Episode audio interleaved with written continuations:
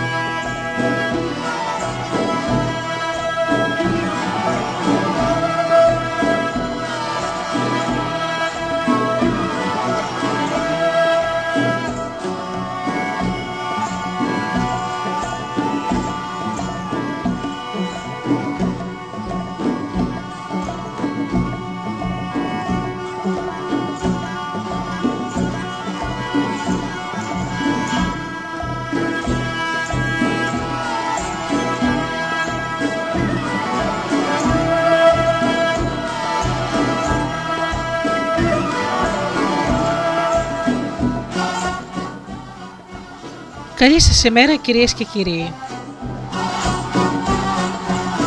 Είναι η εκπομπή Μύθοι και Πολιτισμοί με τη Γεωργία Αγγελή. Ζωντανά από το στούντιο Δέλτα, το ραδιόφωνο της καρδιάς μας.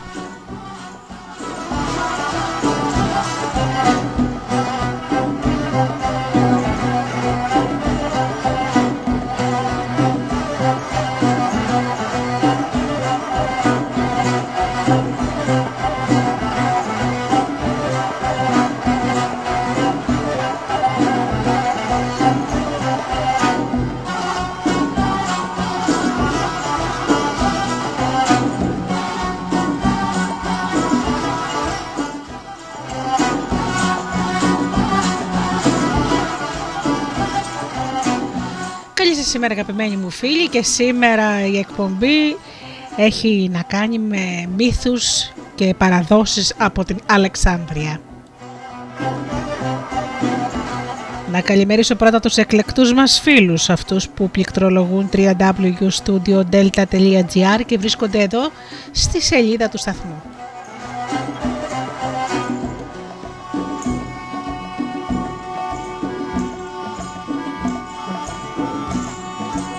Καλωσορίζω και τους φίλους που μας ακούν από τις διάφορες μουσικές σελίδες στις οποίες φιλοξενούμαστε όπως είναι το Live24.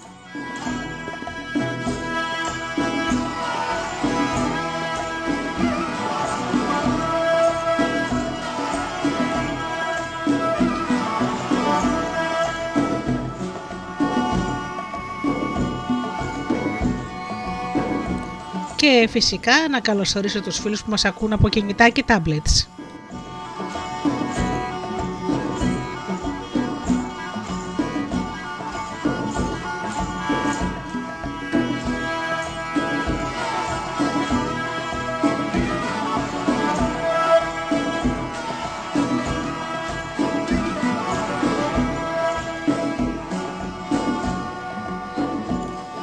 Την καλημέρα μου και την αγάπη μου στους εκλεκτούς μου συνεργάτες, στον Τζίμι, την Αφροδίτη και την ώρα.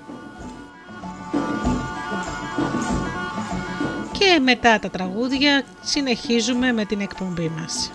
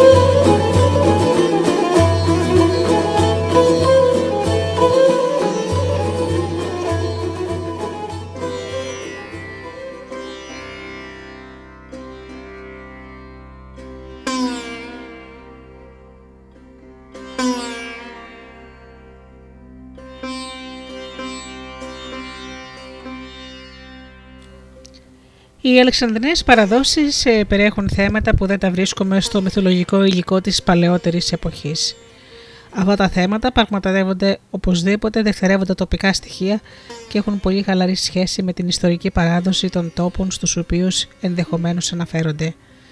Συνήθως αιτιολογούν ορισμένα απλώς αξιοπερίεργα φαινόμενα, πράγματα ή έθιμα καταφεύγοντας το αγαπητό για την εποχή τους λογοτεχνικό θέμα των μεταμορφώσεων δηλαδή εξηγώντας την καταγωγή αυτών των φαινομένων με κάποιο ήρωα που για κάποιο λόγο μεταμορφώθηκε σε ζώο ή πράγμα. Επίσης, τα θέματα των Αλεξανδρινών παραδόσεων είναι συχνά νεοπλασίες πάνω σε γνωστά μυθικά θέματα ή διασκευές τους και φορτίζονται με συμπιλήματα από λαϊκά παραμεθικά στοιχεία. Κατά το χαρακτηριστικό τους γνώρισμα οι αλεξανδρινές παραδόσεις αποτελούν λογοτεχνικές κατασκευές που οι δημιουργοί τους εκμεταλλεύονται ποιητικά ένα μυθικό στοιχείο και το αναπτύσσουν περίπου μυθοστρεματικά, συνθέτοντας κατά προτίμηση μια ερωτική ιστορία. Αλλά και εδώ η ερωτική σχέση παρουσιάζεται σαν αυτός σκοπός, δηλαδή επιδιώκει μόνο την τέρψη του αναγνώστη χωρίς να υπηρετεί την πραγματική ιστορική παράδοση της θεογονίας και της ανθρωπογονίας ενός τόπου όπως ε, υπάρχει σε άλλες γνήσιες τοπικές παραδόσεις. Η ιστορική σημασία των Αλεξανδρινών παραδόσεων βρίσκεται στο γεγονός ότι χρησιμεύσαν σαν αφετηρία ενός λογοτεχνικού είδους της μυθιστορίας που η ανάπτυξη της έφτασε ως τους νεότερους χρόνους.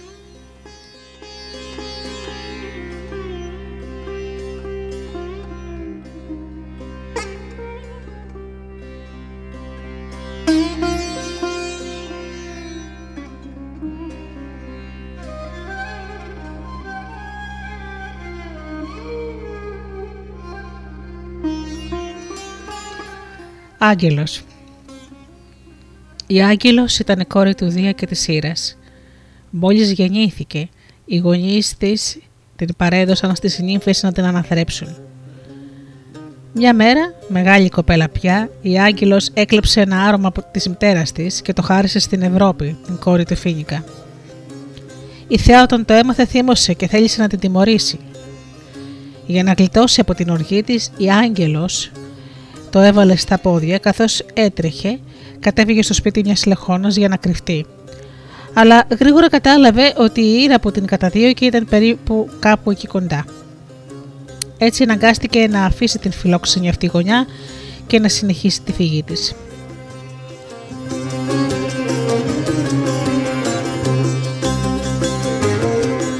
Για καλή της τύχη συνάντησε αυτή τη φορά μια συνοδεία από άντρες που μετέφεραν ένα νεκρό και κρύφτηκε ανάμεσά τους. Η Ήρα δεν θέλησε να συνεχίσει την καταδίωξή της και τότε ο Δίας επεμβαίνοντας ζήτησε από τους Σκαβύρους να εξαγνίσουν την κόρη του. Αυτοί την οδήγησαν στην αχερουσία λίμνη. Εκεί η άγγελος έγινε δεκτή από τους νεκρούς που τη διάλεξαν και για θεά τους.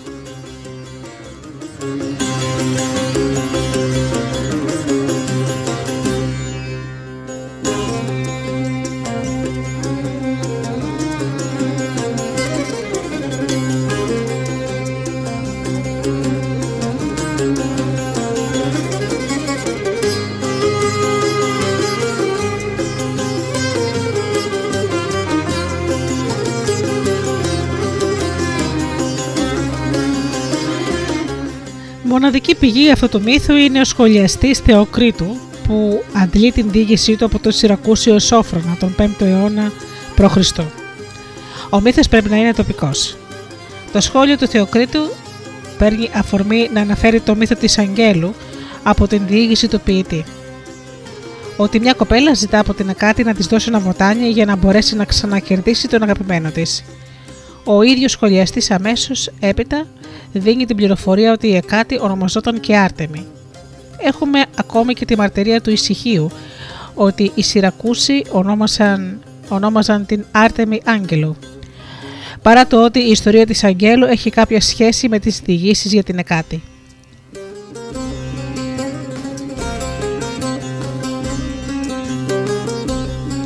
Η Άγγελος καταφεύγει σε σπίτι Λεχώνας που η προστάτριά της είναι η Εκάτη, ως θεά του τοκετού και οι δύο θεές θεωρούνται χθόνιες και οι δύο δίνουν ψημήθεια σε νεαρές κοπέλες και τα στοιχεία της διοίκησης δεν νομίζουμε πως είναι αρκετά για να ταυτίσουμε με βεβαιότητα την Άγγελο με την Εκάτη.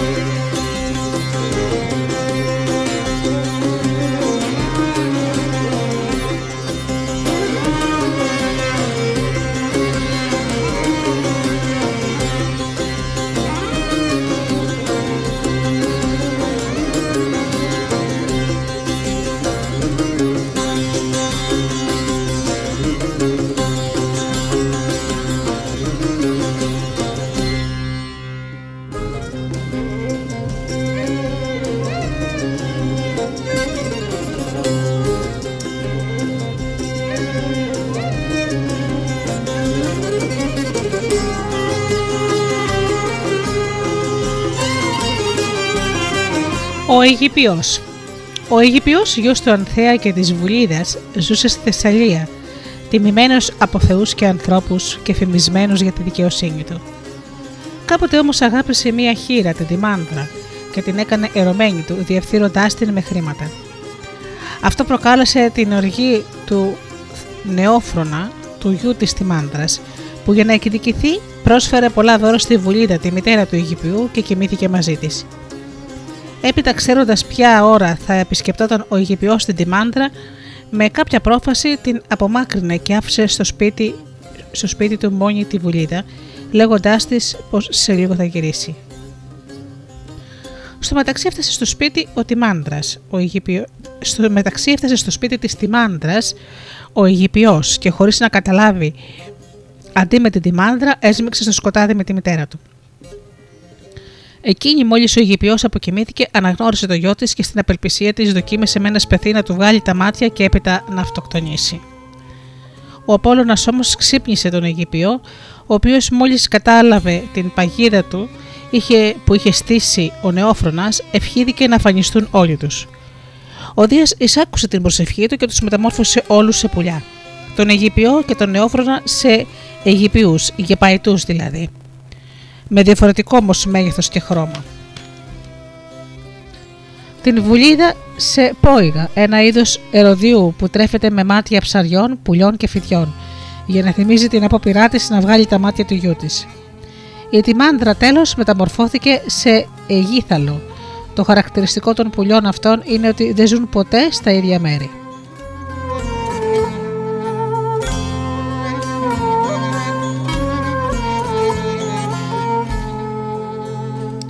Οι ακούσιες αιμομηξίε δεν είναι άγνωστες στους ελληνικούς μύθους. Η πιο γνωστή περίπτωση είναι του Ιδίποδα, ούτε και οι μεταμορφώσεις σε πουλιά.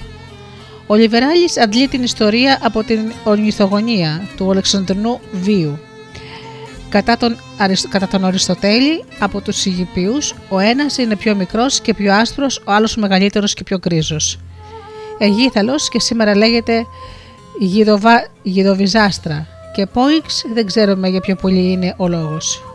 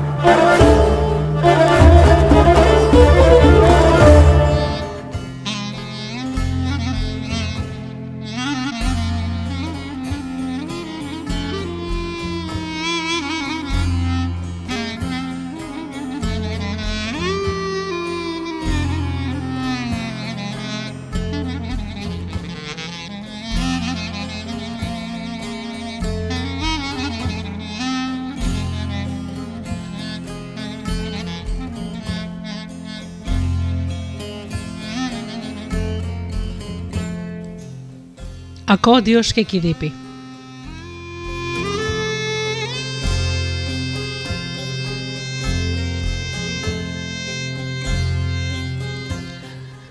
Ο Ακόντιος ήταν ένα νέο παλικάρι που έμενε στην Ιουλίδα, μια πόλη της Κέας. Κρατούσε από πλούσια και ερχοτική γενιά που τιμούσε τον ως προγονό της ένα γιο του Μίνωα, τον Ευξάντιο. Ο Ακόντιος ήταν μυαλωμένος και όμορφος πολύ. Άντρες και γυναίκες τον καμάρωναν κάθε φορά που τον έβλεπαν να πηγαίνει στο σχολείο ή στο λουτρό. Κάποτε στο μεγάλο πανηγύρι της Δήλου, όπου οι Ίωνες και ιδιαίτερα και οι κλαδίτες τιμούσαν τον Απόλλωνα με χορούς και θυσίες, έτυχε να βρίσκεται και ο Ακόντιος ανάμεσα στους θεωρούς, τους επίσημους δηλαδή εκπροσώπους του νησιού του. Το πιο πιθανό σαν ένας από τους νέους που θα χόρευαν τον Ιερό Χορό στη γιορτή του Θεού.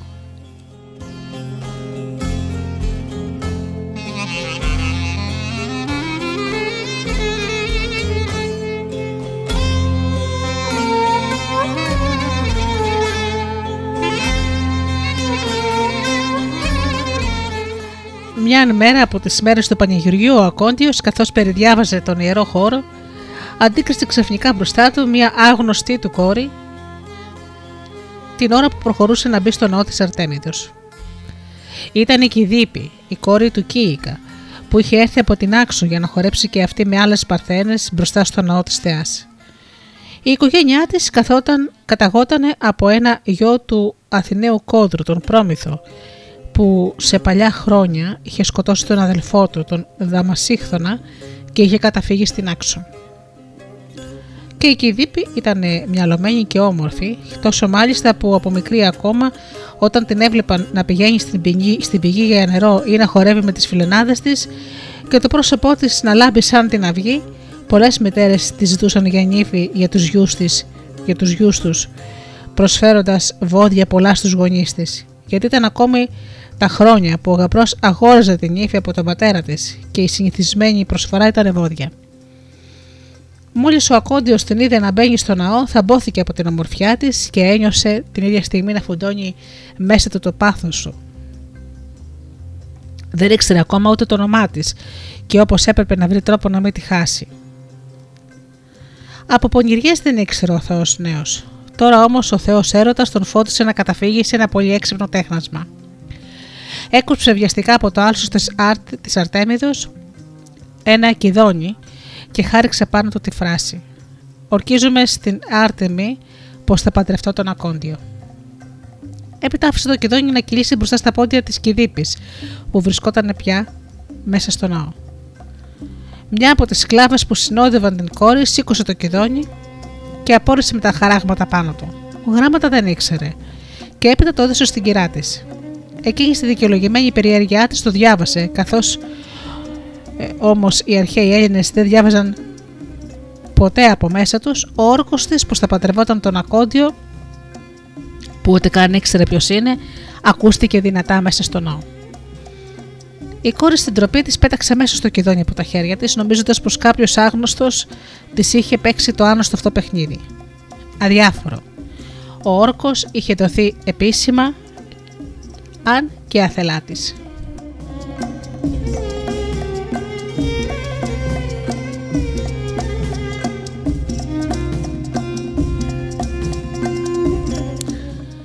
Γυρνώντας ο Ακόντιος στο νησί του, δεν μπορούσε να ξεχάσει την κόρη.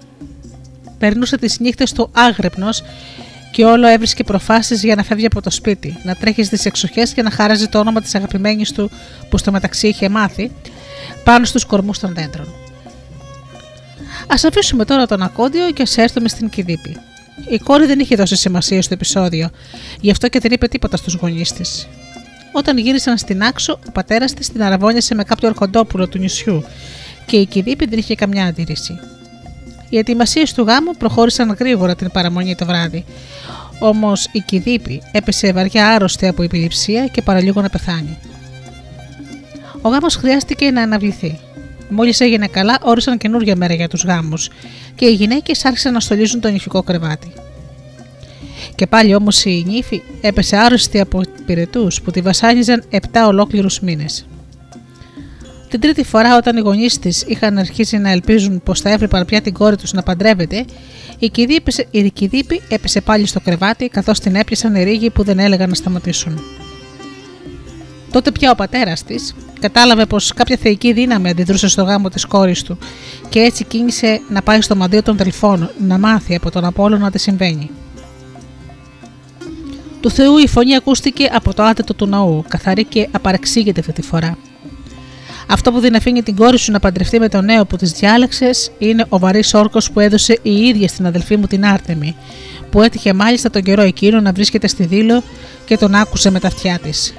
Αν θέλεις να με ακούσεις, πάντρεψέ την με τον Ακόντιο, και ας μην τον έχεις ακουστά έως τώρα, ούτε το όνομά του δεν έχεις ακούσει. Ο Ακόντιος είναι και στο χαρακτήρα και στην ομορφιά θησαυρό ανεκτήμητο. Και αν εσύ το έχεις καμάρει πως κατάκησε από τον κόντρο, όμως και ο Ακόντιος έχει τον μήνο άπρονο πρόγονο και η γενιά του, οι Ευξαντίδες, είναι ιερείς του Αριστείου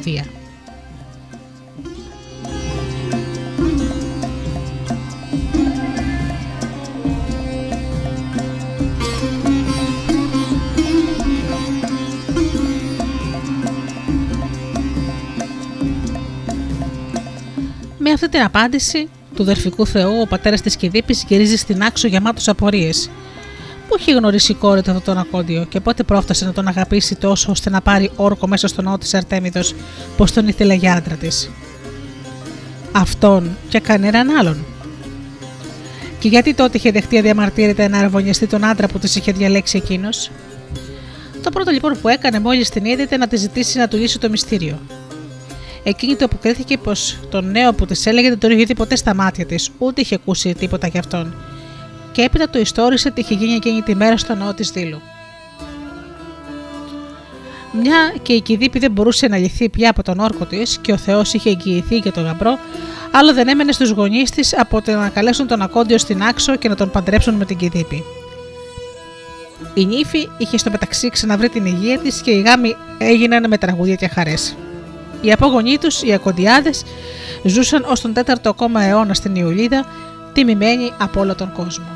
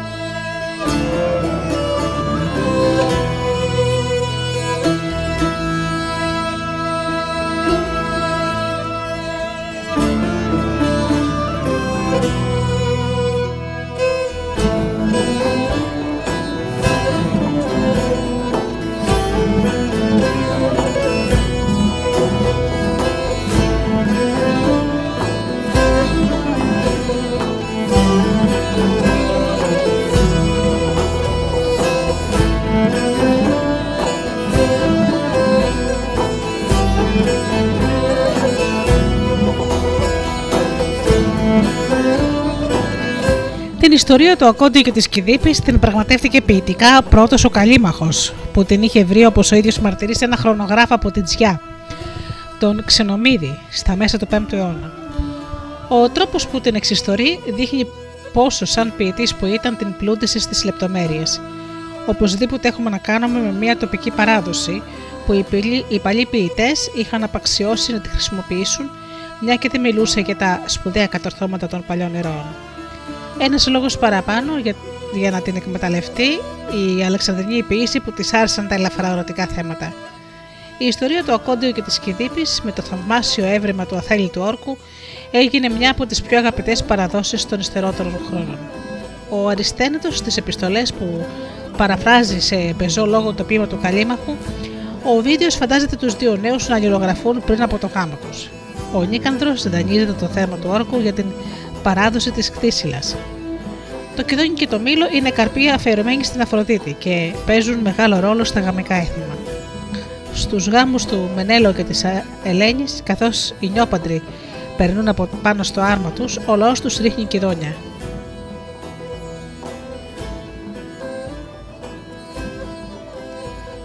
Το μιλοβολί, το να πετάει δηλαδή ένας άντρας μήλο σε μια κόρη, είναι σημάδι πως την αγαπά και της προτείνει έρωτα.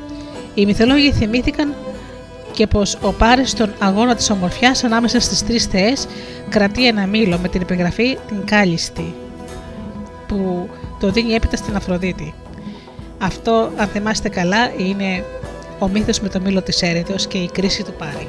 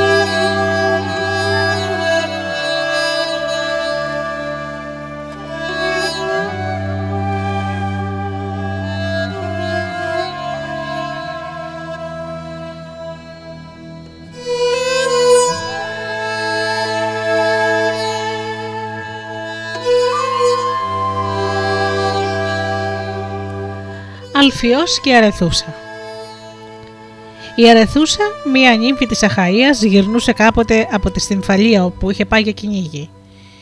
Κουρασμένη όπως ήταν, αποφάσισε να λουστεί στα νερά του Αλφιού για να δροσιστεί. Μόλις την αντίκρισε η γυμνή ο Αλφιός, ταμπόθηκε από την ομορφιά της και την ερωτεύτηκε. Όταν φανέρωσε όμως το αίσθημά του,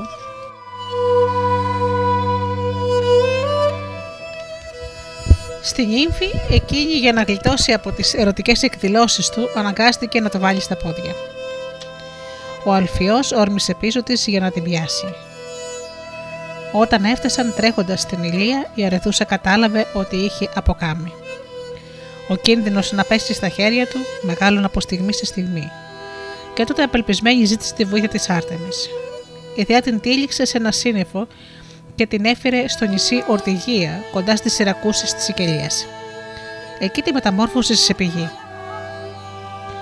Ο Αλφιός δεν δίστασε να διασχίζει το πέλαγος για να φτάσει στη σημά της. Στον δρόμο πρόσεχε να μην ανακατέψει τα νερά του με το, αλμενό, με το αλμυρό νερό της θάλασσας. Για να μπορέσει να ενώσει με τα καθαρά νερά της αρεθούσας τα δικά του, όταν θα έφτανε στον προορισμό του.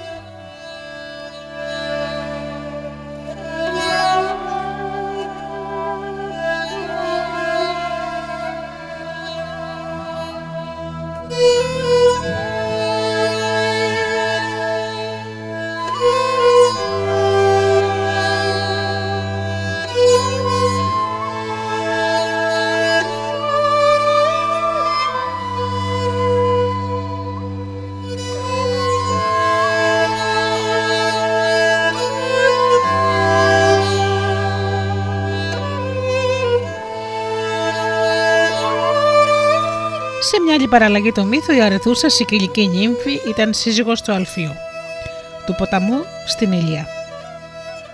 Ο ποταμός έσχιζε το πέλαγος χωρίς να ανακατεύει τα νερά του με τη θάλασσα και έφτανε στην Ορτηγία, συχνά φορτωμένος με τα στεφάνια των Ολυμπιονικών για να τα χαρίσει στην καλή του. Η ευτυχία τους διακόπηκε όταν κάποτε τα νερά του Αλφιού μολύνθηκαν από το αίμα των νεκρών μιας μάχης που έγινε στις όχθες του. Ώσπου να καθαρίσουν τα νερά του, ο Αλφιός δεν μπορούσε να ενωθεί με την Αρεθούσα για να μην τη μολύνει και εκείνη.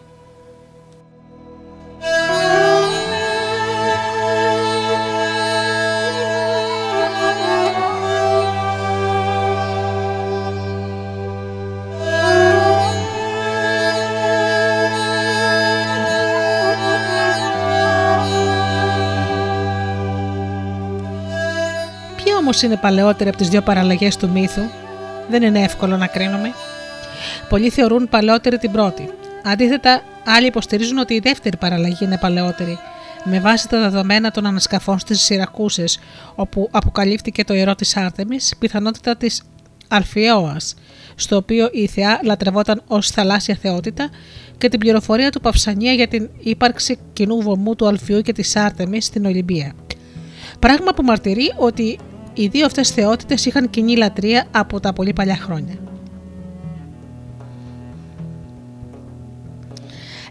Έτσι, κατέληξαν στο συμπέρασμα ότι οι Αρκάδες άπικοι είχαν μεταφέρει τη λατρεία της Αλφιώας Άρτεμις στις Σιρακούσες και καθώς η πηγή Αρεθούσα που βρισκόταν εκεί τους θύμιζε τον Αλφιό, η φαντασία τους δεν άρχισε να συνδέσει τον ποταμό με την Αρεθούσα που στο μεταξύ είχε ταυτιστεί με την Άρτεμη.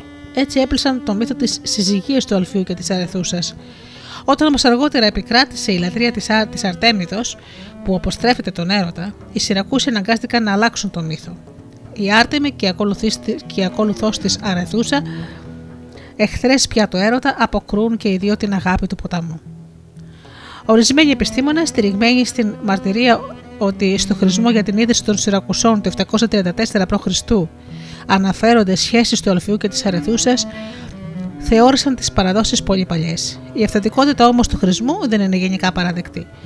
Το βέβαιο είναι ότι ο Ιβικό γνωρίζει μια από τις δύο παραλλαγές και επομένως η σχετική παράδοση πρέπει να είχε δημιουργηθεί ήδη τον 6ο αιώνα. Άλλη μορφή της πρώτης παραλλαγής αναφέρει ότι ο Αλφιός και η Αρεθούσα ήταν κυνηγοί και πως ο Αλφιός μεταμορφώθηκε σε ποταμό όταν η αρεθούσα για να αποφύγει τον ερωτά του έγινε πηγή. Το θέμα της κόρης που συντροφεύει την Άρτεμι και απαρνιέται τον έρωτα είναι συνηθισμένο. Η δύναμη της αγάπης που υπερνικάει το εμπόδιο της απόστασης που χωρίζει τους δύο εραστές μας θυμίζει το μύθο της Ιρούς και του Λεάνδρου. Και αυτός πρέπει να διασχίσει το πέλαγος για να φτάσει στη γυναίκα που αγαπά.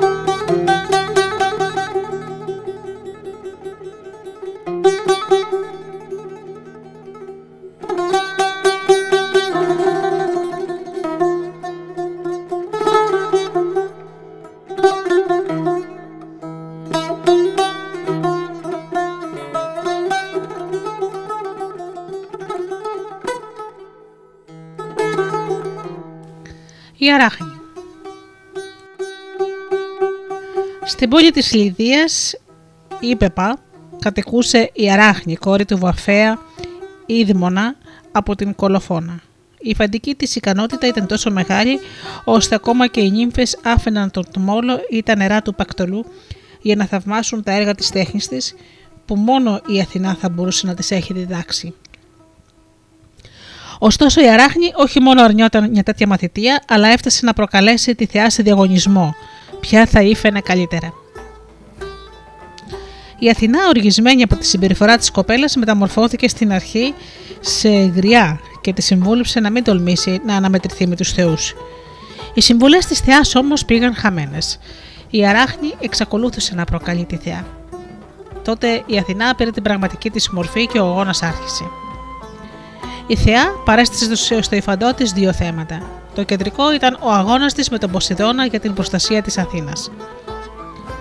Το άλλο στις γωνίες του υφαντού απεικόνιζε τέσσερις νητούς να τιμωρούνται γιατί είχαν τολμήσει να συγκριθούν με τους Θεούς. Τις παρυφές του υφαντού τις διακόσμησε με κλαδιά ελιάς.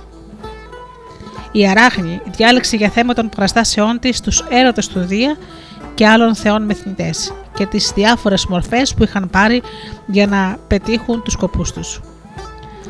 Τις παρυφές του δικού τους υφαντού η Αράχνη τις διακόσμησε με φύλλα κλιματαριάς.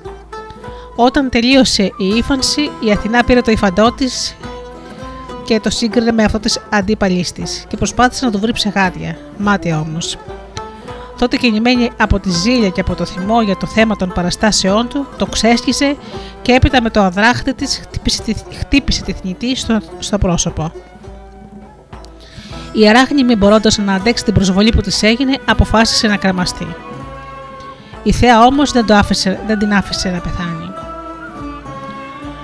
Τη μεταμόρφωσε στο γνωστό έντομο και την καταράστηκε να συνεχίζει κρεμασμένη να εξασκεί την παλιά της τέχνη.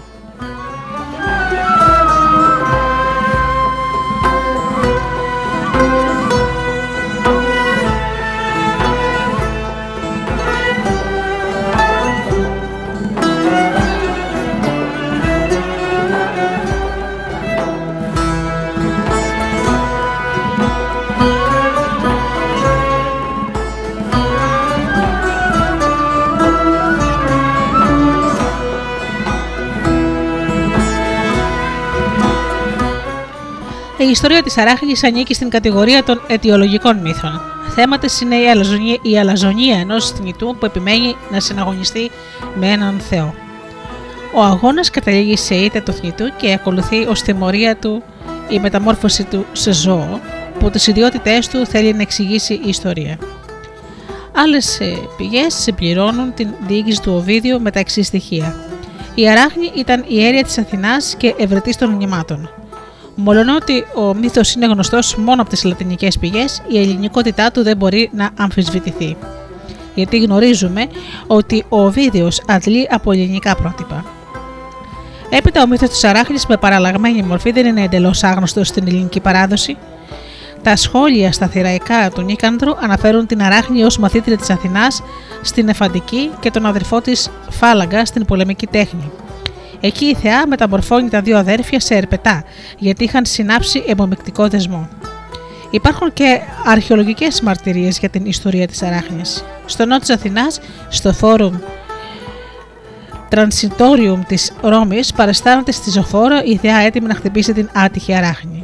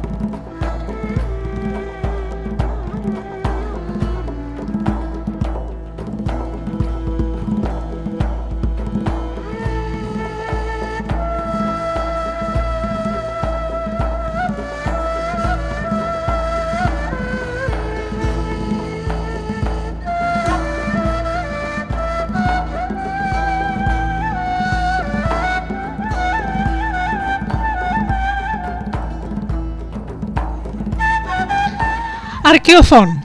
Ο Αρκεοφών, γιος του πλούσιου Μενιρίδα από την Φινίκη, γεννήθηκε στη Σαλαμίνα της Κύπρου. Εκεί γνώρισε και αγάπησε την Αρσινόη, την κόρη του βασιλιά Νικοκρέοντα. Στηριγμένος στα πλούτη του, αποφάσισε να τη ζητήσει σε γάμο. Η Αρσινόη όμως κρατούσε από τη γενιά του Τεύκρου, του οικιστή της Σαλαμίνας, ενώ του Αρκε... Αρκεφόντα η καταγωγή ήταν ταπεινή. Γι' αυτό ο βασιλιάς αρνήθηκε να δώσει τη συγκατάθεσή του.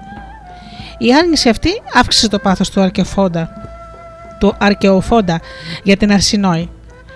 Νύχτες ολόκληρε καθόταν στο κατόφλι της αγαπημένης του, ώσπου κάποτε αποφάσισε να την πλησιάσει με τη βοήθεια της τροφού της. Η Αρσινόη όμως αποκάλυψε στους γονείς της τις ενέργειες της τροφού που καταδικάστηκε σε ακροτεριασμό και διώχτηκε από το παλάτι. Μετά την αποτυχία αυτή, ο Αρκεοφών πέθανε από πείνα μπροστά στην πόρτα της Αρσινόης. Την ημέρα που γινόταν η κηδεία του, η Αρσινόη έσκυψε από το παράθυρο να δει το πτώμα του άτυχου θαυμαστή της. Η Αφροδίτη τότε οργισμένη για την άκαρδη στάση της την μεταμόρφωσε σε πέτρινο άγαλμα.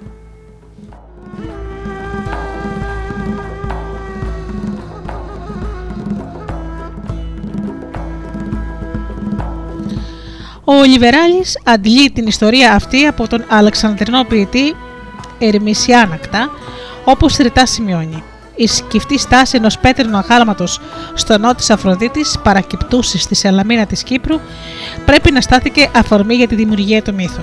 Η παράληψη όμως του σημαντικού αυτού στοιχείου από την πηγή μας μετατρέπει τον αιτιολογικό μύθο σε καθαρή ερωτική λογοποιία. Για να κερδίσει μάλιστα η ιστορία αληθοφάνεια, δόθηκαν στους ήρωές της ιστορικά ονόματα. Έτσι, ο πατέρας της κόρης πήρε το όνομά του βασιλιά της Σαλαμίνας Νικοκρέοντα που διαδέχτηκε τον Πνιταγόρα το 332 π.Χ. Τον ίδιο μύθο αναφέρει και ο Οβίδιος, αλλά με ορισμένες παραλλαγές. Ο νέος που εδώ λέγεται Ήφης δεν πεθαίνει από πείνα, αλλά κρεμιέται στην πόρτα της αγαπημένης του και ο ρόλος της τροφού είναι αρκετά περιορισμένος.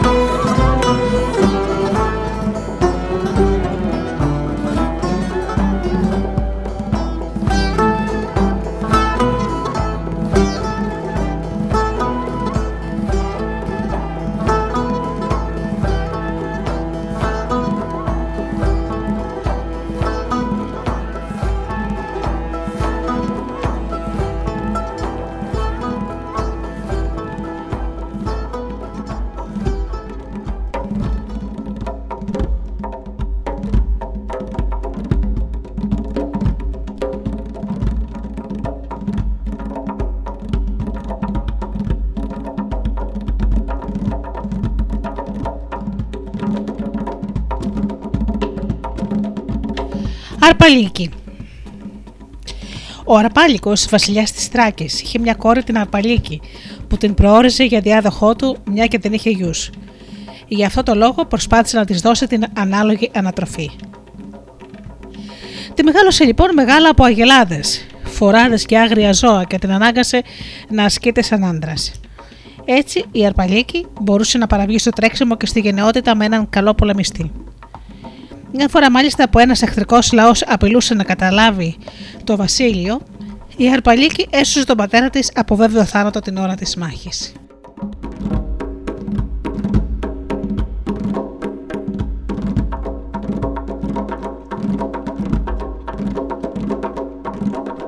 Ήρθε όμως καιρός που ο Βασιλιάς πέθανε. Η Αρπαλίκη από τη λύπη της άφησε τον κόσμο και ανέβηκε στα δάση όπου ζούσε κυνηγώντας και ληστεύοντας τους στάβλους και τα μαντριά των χωρικών, που παρόλο που την κυνηγούσαν αδιάκοπα δεν κατόρθωναν να την πιάσουν. Στο τέλος όμως έπεσε στα δίχτυα κάποιου χωρικού, αυτή και το κατσίκι που μόλις είχε κλέψει. Ο, οι χωρικοί τον σκότωσαν, αλλά άρχισαν να μαλώνουν μεταξύ τους ποιος θα πάρει το κλεμμένο κατσικάκι. Τότε κατάλαβαν ότι η Αρπαλίκη δεν ήταν ένας τυχαίος ληστής και ότι έπρεπε να ξυλωθούν για τη δολοφονία της. Καθιέρωσαν λοιπόν γύρω από τον τάφο της γιορταστικές συγκεντρώσεις και αγώνες για να θυμούνται τον αγώνα για το κατσίκι.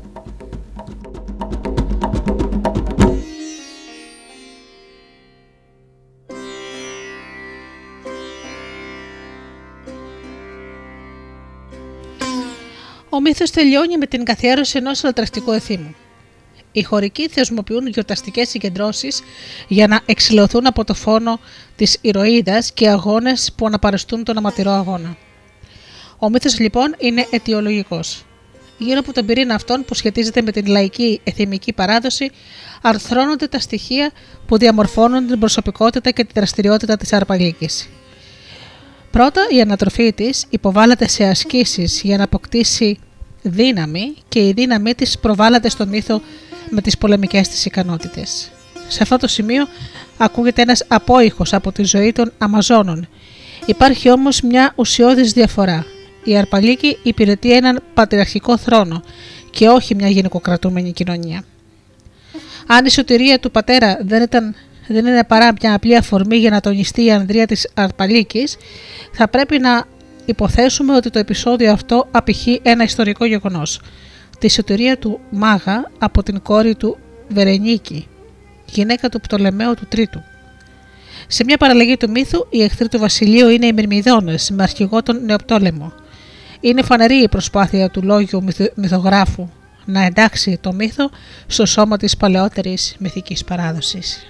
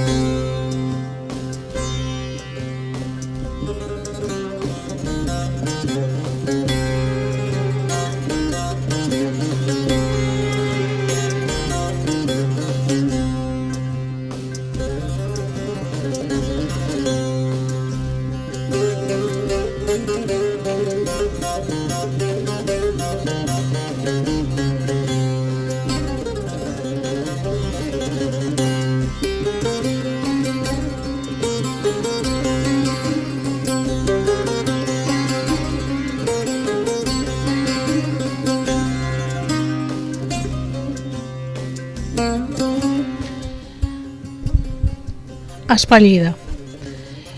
Η νύμφη Οθρεΐδα γέννησε κάποτε στο Δία ένα αγόρι. Μόλις γεννήθηκε το παιδί, η μητέρα του το εγκατέλειψε στο δάσος γιατί φοβόταν και δικαιολογημένα την ζήλια της Ήρας. Δεν άφησε όμως ο βασιλιάς των Θεών απροστάτευτο το γιο του. Έστειλε ένα σμήνος μέλισσες να τρέφουν το νεογέννητο, ώσπου το βρήκε και το πήρε σπίτι του ένας βοσκός ο Φάγρος, που ήταν αδελφός του, αλλά από άλλο θεϊκό πατέρα, τον Απόλλωνα. Ο Φάγρος ήταν που τον όνομασε Μελιτέα, επειδή το είχαν, τον είχαν αναθρέψει οι μέλισσες. Ο Μελιτέας μεγάλωσε και έγινε άντρας δυνατός και ατρόμητος. Έκτισε μια πόλη στη Φθία που την ονόμασε Μελίτη. Σε αυτήν συγκέντρωσε τους ανθρώπους της περιοχής και έγινε ο ίδιος τύρανος. Η εξουσία του ήταν τόσο σκληρή και απάνθρωπη που οι υπήκοοι του δεν ήθελαν ούτε το όνομά του να βάλουν στο στόμα τους. Οι ξένοι όμως τον έλεγαν Τάρταρο, γιατί πίστευαν πως κάθε φορά που τον αποκαλούσαν με αυτό το όνομα έκαναν μια ευχή να γκρεμιστεί ο τύρανο στα Τάρταρα. Ο Μελιτέα, μόλις άκουγε πως μια κοπέλα της περιοχής ξεχώριζε για την ομορφιά της, έστειλε τους ανθρώπους του να την αρπάξουν και να τη φέρουν στο παλάτι για να προφτάσει να τη χαρεί προτού εκείνη παντρευτεί με άλλον άντρα.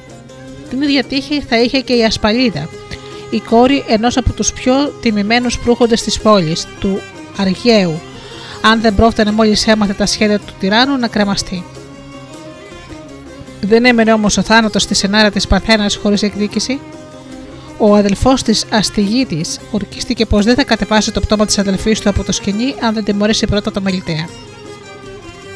Προτού λοιπόν μαθευτεί η αυτοκτονία της Ασπαλίδα, φόρησε τα ρούχα της, έκρυψε το σπαθί του στο αριστερό πλευρό του και ακολούθησε τους ανθρώπους του τυράννου που είχαν έρθει να παραλάβουν την κόρη. Καθώς ήταν νεαρός και αμούστακο, κατάφερε να ξεγελάσει τη σωματοφυλακή και τον ίδιο τον τύρανο, που τον δέχτηκε φυσικά άοπλος, νομίζοντας πως είχε μπροστά του την ασπαλίδα. Έτσι, ο αστηγίτης έβγαλε το σπαθί του και τον σκότωσε. Οι κάτοικοι της πόλης στεφάνωσαν τον ασταγίτη ως τυρανοκτόνο και ελευθερωτή. Το πτώμα του μελιτέα το έριξαν στο ποτάμι, που από τότε ονομάστηκε Τάρταρος. Άδικα όμως έψαξαν να βρουν το σώμα της Ασπαλίδα. Αντί γι' αυτό, φανερώθηκε ξαφνικά ένα ξώνο κοντά στο άγαλμα της Άρτεμης, που οι κάτοικοι το ονόμασαν Ασπαλίδα Αμιλίτη Ακαέργη. Από το ξώνα αυτό οι Παρθένες κρεμούσαν κάθε χρόνο μια μικρή κατσίκα που, την είχε πλησιάσει, που δεν την είχε πλησιάσει τράγος για να θυμίζει ότι η ασπαλίδα κρεμάστηκε ενώ ήταν ακόμα Παρθένα.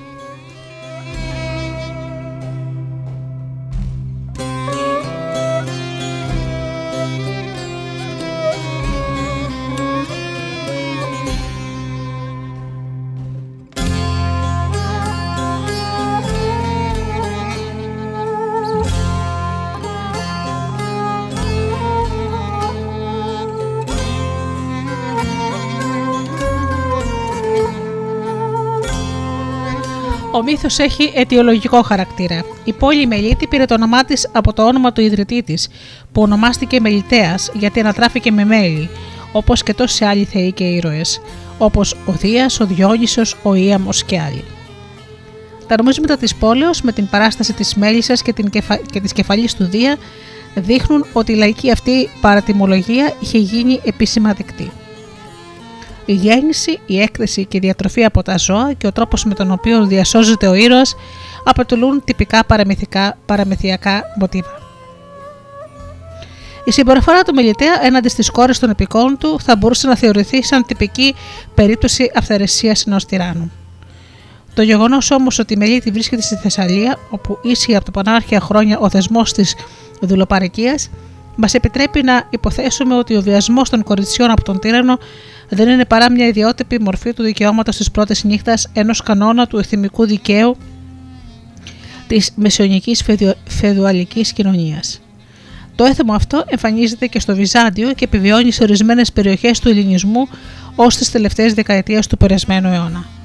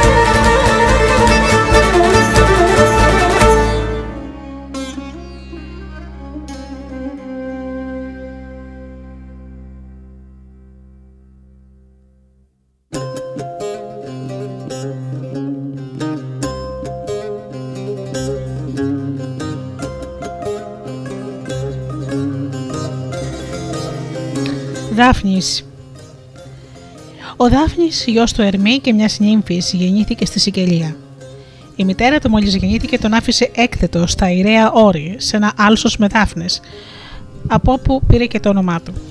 Εκεί τον βρήκαν οι νύμφες που αποφάσισαν να τον αναθρέψουν. Όταν μεγάλωσε έγινε βοσκός. Του άρεσε να ζει μακριά από τους ανθρώπους, βόσκοντας τα βόδια του ηλίου στις πλαγιές της Έτνας ή κρατώντας συντροφιά στην Άρτεμη, στις Μούσες και στις Νύμφες. Πανέμορφο παλικάρι.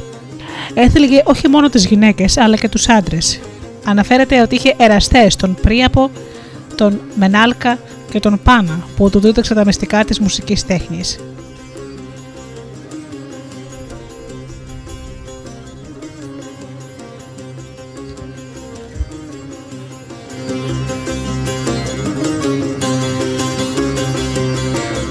Συχνά τραγουδούσε βουκολικά τραγούδια που τα είχε συνθέσει ο ίδιος ή έπαιζε με τη σύραγγά του τους διάφορους σκοπούς. Οι σιρήνες τότε σταματούσαν το δικό τους τραγούδι για να τον ακούσουν. Τέρατα όπως η σκύλα, η χάρδη και οι κύκλοπες μαγευόντουσαν από τη φωνή του. Ο Δάφνης γνώρισε μια νύμφη και την ερωτεύτηκε και δέθηκε μαζί της με όρκους αιώνιας αγάπης και πίστης. Αν θετούσε την υπόσχεσή του θα τυφλωνόταν. Έτσι όταν κάποτε μια βασιλοπούλα ερωτευμένη μαζί του τον παρέστερε μεθόντας τον και τον έκανε δικό της, ο Δάφνης έχασε το φως του και η νύμφη τον παράτησε. Από τότε τραγουδού, τριγυρνούσε στα δάση, τραγουδώντας τη χαμένη του αγάπη. Δεν βάσταξε όμως για πολύ στη θλίψη και σύντομα πέθανε από μαρασμό.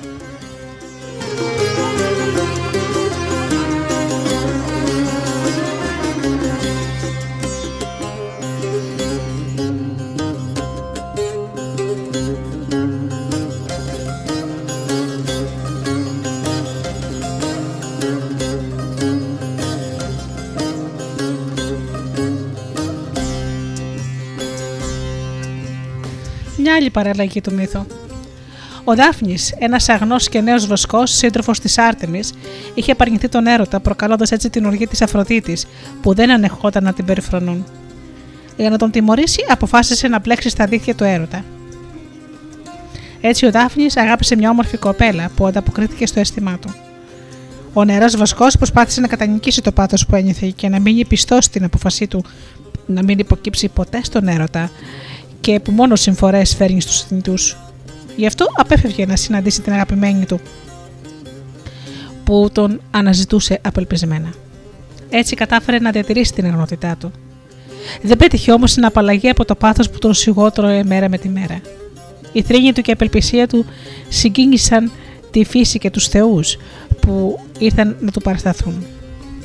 Μάται όμως, ο Δάφνης δεν ενδιαφερόταν και δεν επιθυμούσε τίποτα πια μιλούσε μονάχα για να κατηγορήσει την Αφροδίτη, που είχε φτάσει και εκείνη για να τον παρακολουθήσει στο μαρτυριό του. Οι δυνάμεις του τον εγκατέλειπαν σιγά σιγά. Όταν κατάλαβε πως θα πεθάνει, κάλεσε κοντά του τον Πάνα και μόλις του παρέδωσε τη σύρεγγά του, έπεσε τελείως εξαντλημένος κάτω. Η Αφροδίτη θέλησε να τον βοηθήσει να σηκωθεί, αλλά ήταν αργά. Ο Δάφνης ήταν ήδη νεκρός.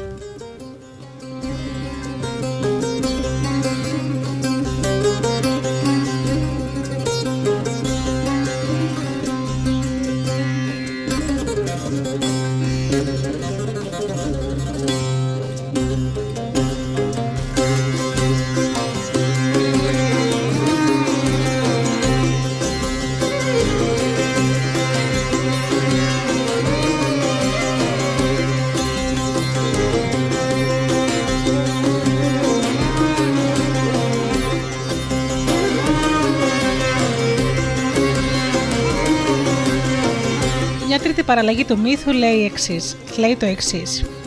Ο Δάφνης, αναζητώντας την αγαπημένη του Μπίμπλια, που την είχαν κλέψει ληστές, έφτασε κάποτε στη Φρυγία. Στα παλάτια του βασιλιά Γιτιέρση, όπου επιτέλους βρήκε την καλή του να απειρτεί σκλάβα του αφιλόξενου φρύγα. Αυτός ανάγκασε τους περαστικούς από τη χώρα να παίρνουν μέρος σε ένα αγώνα θερισμού. Όσοι έχαναν τον αγώνα, έχαναν και τη ζωή τους. Από τη δύσκολη αυτή θέση το ερωτευμένο ζευγάρι σώθηκε με τη βοήθεια του Ηρακλή που έτυχε να περνάει από εκεί. Ο ήρωας σκότωσε τον Ολιτιέρση και χάρισε τα παλάτια του στον Δάφνη.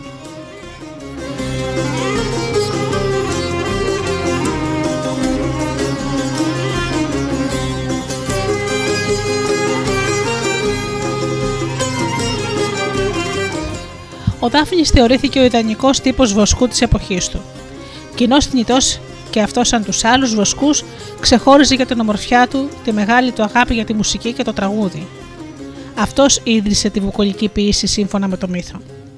Η ζωή του υπήρξε απλή. Αγάπησε, παντρεύτηκε, απάντησε τη γυναίκα του, γνώρισε τη δυστυχία και τελικά πέθανε σαν κοινός θνητός. Οι σύντροφοί του, αναγνωρίζοντας και θαυμάζοντας τις ικανότητές του, τον εξειδανίκευσαν μετά το χαμό του. Έτσι ο Δάφνης απέκτησε θεϊκή καταγωγή και η ιστορία του έγινε θρύλος. Αργότερα, μάλιστα, πολλές παραλλαγές δημιουργήθηκαν γύρω από τη ζωή του. Αρκετοί επιστήμονες διαφώνησαν με αυτή την ερμηνεία της προσωπικότητας του Δάφνη. Για αυτούς, ο Δάφνης ήταν παλιά θεότητα που συγχωνεύτηκε με τον Δαφνηφόρο Απόλωνα, όταν αργότερα διαδόθηκε η λατρεία του Θεού. Το επίθετο του Θεού Δαφνηφόρος αποδεικνύει κατά τη γνώμη τους αυτή τη σχέση που την ενισχύουν και οι πληροφορίες για τις μουσικές ικανότητες του Δάφνη, για το ότι τα βόλια που έβοσκε ήταν του ηλίου και για τις σχέσεις του με τις μουσε. Ο Απόλλωνος σαν δαφνηφόρος έχει στενό δεσμό με τον Διόνυσο. Οι ρίζες αυτού του δεσμού πρέπει να αναζητηθούν σε παλαιότερες σχέσεις του Δάφνη με τον Διόνυσο. Επιπλέον, οι πληροφορίες ότι ο Δάφνης έζησε και σε άλλα μέρη απηχούν την πανελλήνια διάδοση παλαιότερη λατρεία του Δάφνη. Μια τρίτη γνώμη είναι ότι ο Δάφνης ήταν δαιμονικό πνεύμα κάποιας πηγής και όπως το σύμβολό του, η Δάφνη που φυτρώνει σε δροσερά μέρη συμβολίζει και αυτό στη βλάστηση για την αγνότητα. Για την πρώτη παραλλαγή, ο Διόδωρος και Ελιανός αναφέρουν ότι η πηγή τους στον Στισίχωρο, ότι ο μύθος αυτός είναι πολύ παλιός. Αλληλοσυγκρόμενες είναι πληροφορίες για το θάνατό του. Διηγούνται ότι αυτοκτόνησε ή ότι μεταμορφώθηκε σε βράχο ή ότι ο Ερμής τον πήρε στους ουρανούς. Το θέμα του έρωτα της θεάς και του θνητού είναι συχνό. Αλλήμον όμως το θνητό που θα τολμήσει να απατήσει τη θεά που τον τίμησε και, και να αθετήσει το λόγο που της έδωσε. Γι' αυτό και ο Δάφνης τιμωρήθηκε με τύφλωση. Αυτό το θέμα μας είναι γνωστό από την ιστορία του βοσκού του Ρίκου, που τον τύφλωσαν οι μέλισσες όταν μάλωσε με την αγαπημένη του Αμαδριάδα. Και του Ανχύση, που όταν αθέτησε τον όρκο που είχε δώσει στην Αφροδίτη, έχασε το φως του. Η δεύτερη παραλλαγή έχει θέμα την τιμωρία του θνητού που περιφρονεί τους νόμους της φύσης και τους θεούς. Ανάλογη είναι και η ιστορία του υπόλοιπου.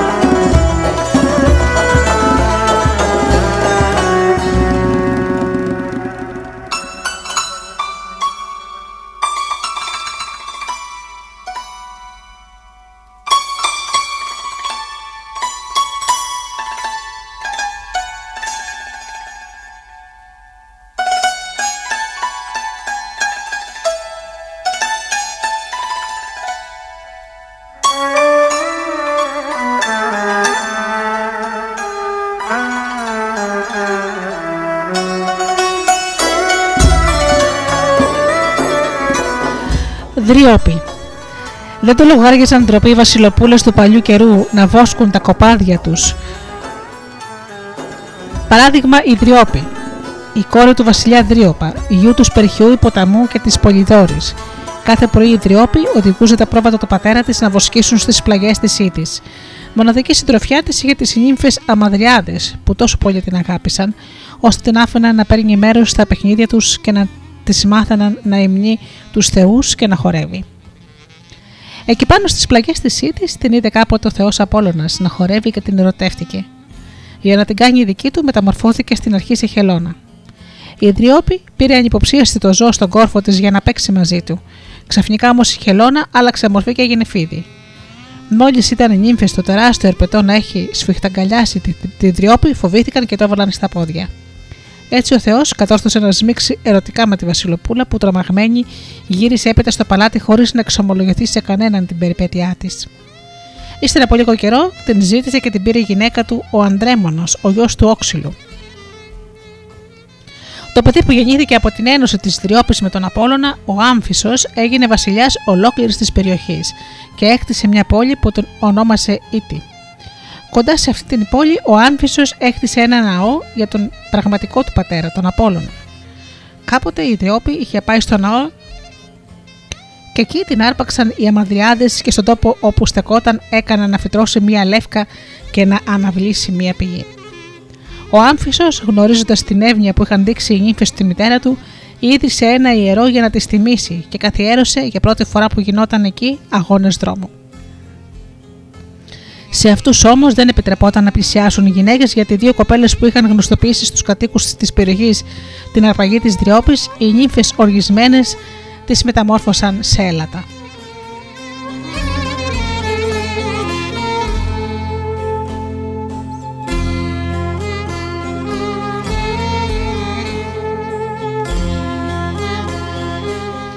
Ο μύθος διασώζεται με ορισμένες παραλλαγές και στον Οβίδιο στις μεταμορφώσεις.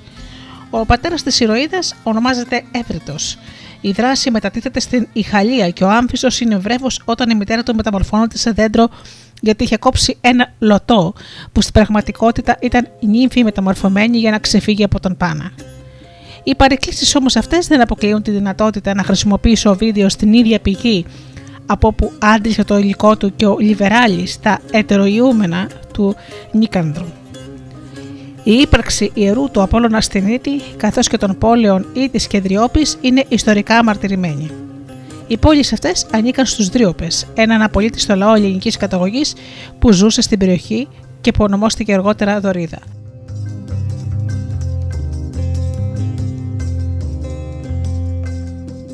Ο μύθος για τη Δριόπη δεν πρέπει να θεωρηθεί μόνο αίτιο για την είδηση των ιερών και την καθιέρωση των αγώνων, αλλά και ως προσπάθεια να γενελογηθεί ένας λαός που χρωστούσε εξάπαντος το όνομά του στη φύση της χώρας αυτής.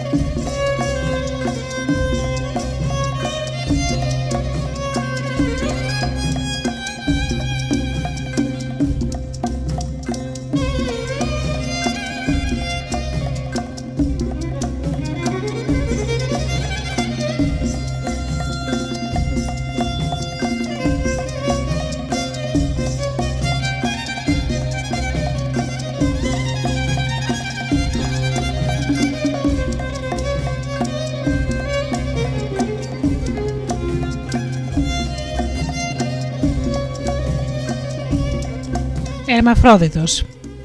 Οι νύμφε της Ήδη ανέθρεψαν κάποτε στις σπηλιές του βουνού ένα αγόρι, που το ονόμασαν Ερμαφρόδιτο, γιατί στο πρόσωπό του αντιφέγγιζε η χάρη και η ομορφιά των δύο γονέων του, του Ερμή και της Αφροδίτης.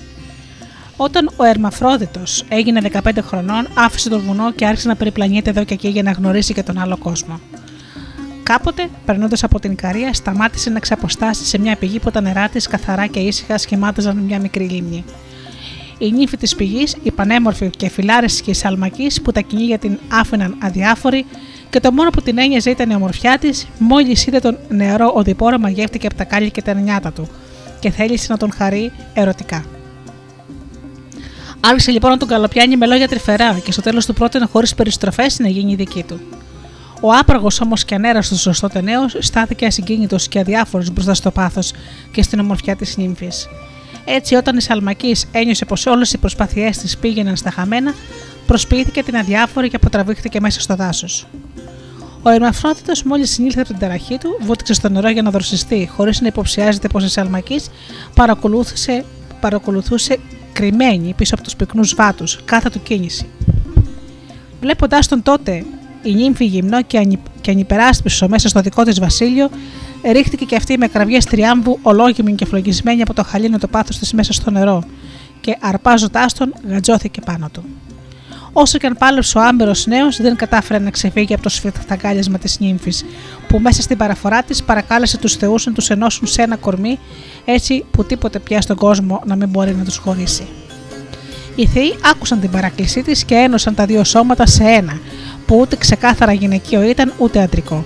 Και ο Ερμαφρόδιτο, όπως παρακάλεσε ε, τους γονείς του, καθώς έδειξε το σώμα του να αμοφομιώνεται με το θηλυκό, να δώσουν στην καταραμένη πηγή αυτή τη δύναμη. Όποιος φλουζόταν στα νερά της να βγαίνει μισός άντρας και μισός γυναίκα.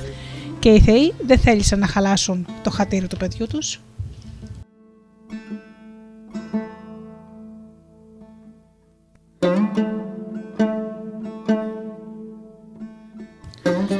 Η ηθιοποίηση των ερμαφροδοτικών όντων ξεκινά από την Ανατολή. Οι Ανατολίτε όχι μόνο μπόρεσαν να ξεπεράσουν την αποστροφή που προκαλούν τέτοια είδους όντα, αλλά προχώρησαν ακόμα περισσότερο. Ήψωσαν αυτή την ιδιομορφία της φύσης σε θεότητα, εκφράζοντας έτσι την ιδέα του τελειότατου όντω, το οποίο έχει αυτάρκεια γιατί συγκεντρώνει μέσα σε ένα σώμα και τα δύο φύλλα και είναι σε θέση να αυτογονιμοποιείται.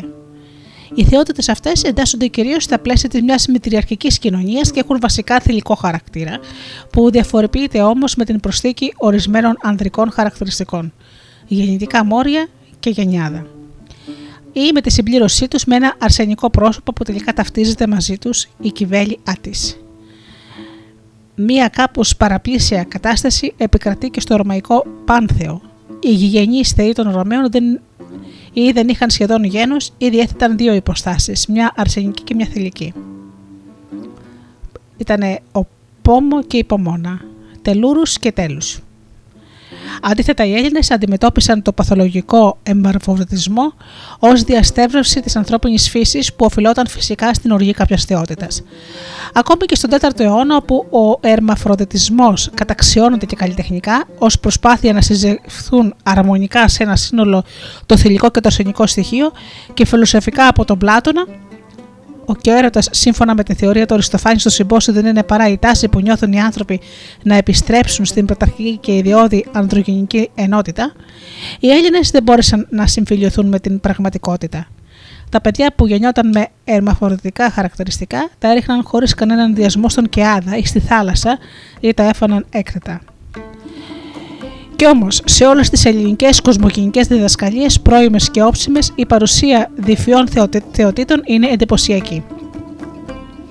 Αν τώρα ο Ερμαφρόδιτο αυτός καθ' αυτόν δεν λατρεύτηκε ως σημαντική θεότητα στην Ελλάδα, αλλά κρατήθηκε στο περιθώριο και κυρίως μέσα στα πλαίσια της λαϊκής θρησκείας, δεν θα πρέπει να πιστέψουμε ότι παρέμεινε μόνο ως απλό κίνητρο καλλιτεχνικών αναζητήσεων. Η ιδέα του ερμαφροδιτισμού και του ανδρογενισμού μπορεί να θεωρηθεί ως κοινός παρονομαστής ενός πλήθους από έθιμα, θρησκευτικές δοξασίες, δυσυδαιμονίες και μυθικές διηγήσεις μεταμορφώσεων. Σε πολλές περιοχές της Ελλάδος, κατά τη διάρκεια ορισμένων εορτών, όπως είναι τα κρατικά ενδύσια, αργίδια υβριστικά, αθηναϊκά οσχοφόρια και σκυροφόρια ή τελετών γάμου, σπάρτη και κος οι άντρε ή ο γαμπρός ανάλογα άλλαζαν τα ρούχα τους σε γυναικεία και οι γυναίκες ή οι νύφοι σε ανδρικά. Έτσι το καθένα από τα δύο φύλλα έπαιρνε κάτι από τη δύναμη του άλλου. Επιπλέον σε αρκετές μυθικές διηγήσεις, μεγάλοι ήρωες όπως ο Ηρακλής, ο Θησέας, ο Αχηλέα παρουσιαζόντουσαν να δίνονται με γυναικεία ρούχα. Σε άλλες πάλι περιπτώσεις, η αλλαγή της ενδυμασίας υποβοηθεί τον ήρωα να επιτελέσει ένα κατόρθωμα. Επομένως, εδώ χρησιμοποιείται ως απλό στρατήγημα, που θεωρείται ως απαραίτητη προπόθεση για την ευόδοση μιας αισθηματικής υπόθεσης. Δεν λείπουν από την πρώιμη ακόμη μυθική παράδοση και περιπτώσεις ατόμων που άλλαξαν περιστασιακά ή και μόνιμα φύλλο, όπως ο Τηρεσίας, ο Κενέας, ο, Συπρο, ο Συπρίτη ή η Φύση. Τέλος, θα πρέπει να υπογραμμαστεί και ότι ερμαφροδετικά χαρακτηριστικά εμφανίζονται κάποτε και σε μεγάλες θεότητες. Διόνυσος, Ζεύς Μητροπάτορ, Ζεύς Λαβρανεύς, Ζεύς Στράτιος, Ηρακλής, Πρίαπο, Έρωτας, Σιμένεο και ιδίως η Αφροδίτη που στην Υπάφου και στην Αμαθούντα της Κύπρου λατρευόταν και ως Αφρόδιτος και παριστανόταν βέβαια ως θηλυκή οντότητα αλλά με γενιάδα κεφαλό.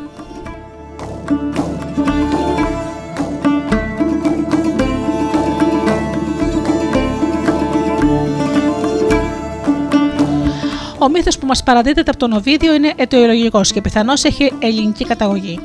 Ο ποιητής προσπαθεί να αιτιολογήσει από τη μια την κακή φήμη που είχε η Σαλμακίδα Κρίνη,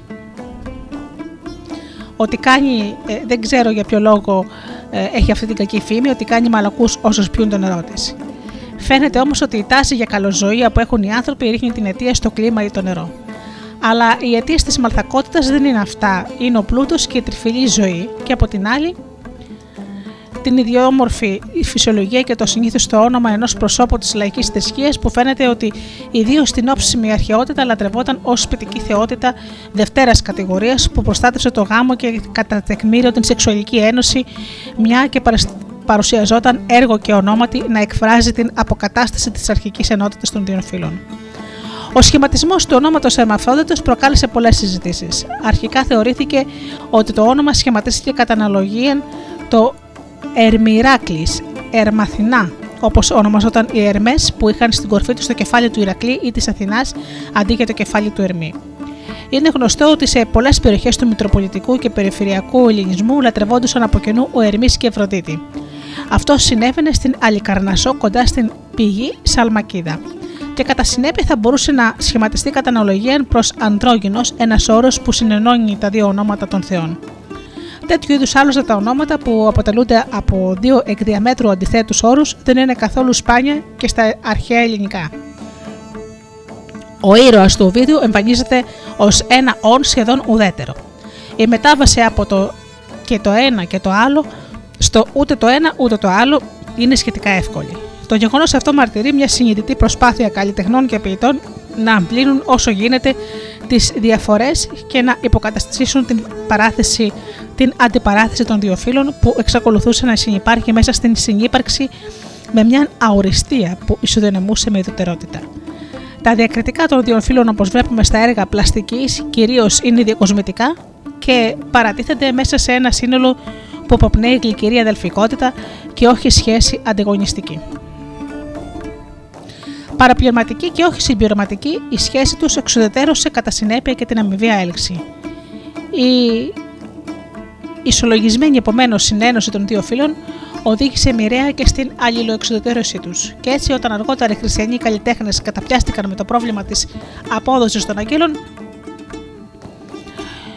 μπορούσαν να, βασιστούν όχι μόνο στην ισοποδετική δυνατότητα του ομοίου δήματο, αλλά και στις ερμαφροδετικέ παραστάσεις για να βρουν μια λύση ικανοποιητική ιδίως στην περίπτωση του προσώπου.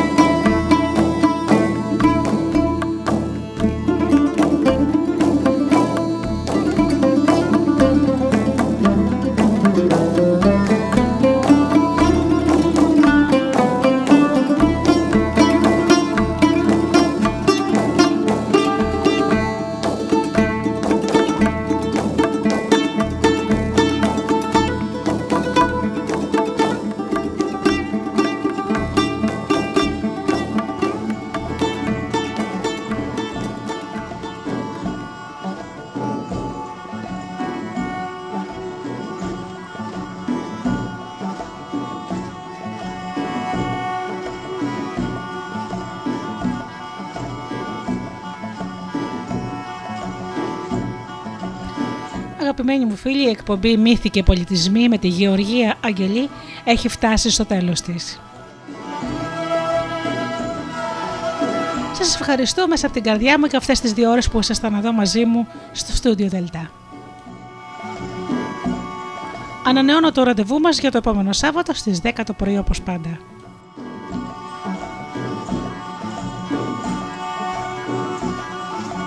Μέχρι τότε σας εύχομαι από καρδιάς να περνάτε καλά και να είσαστε καλά και αγαπήστε τον άνθρωπο που βλέπετε κάθε μέρα στον καθρέφτη. Καλό σας απόγευμα.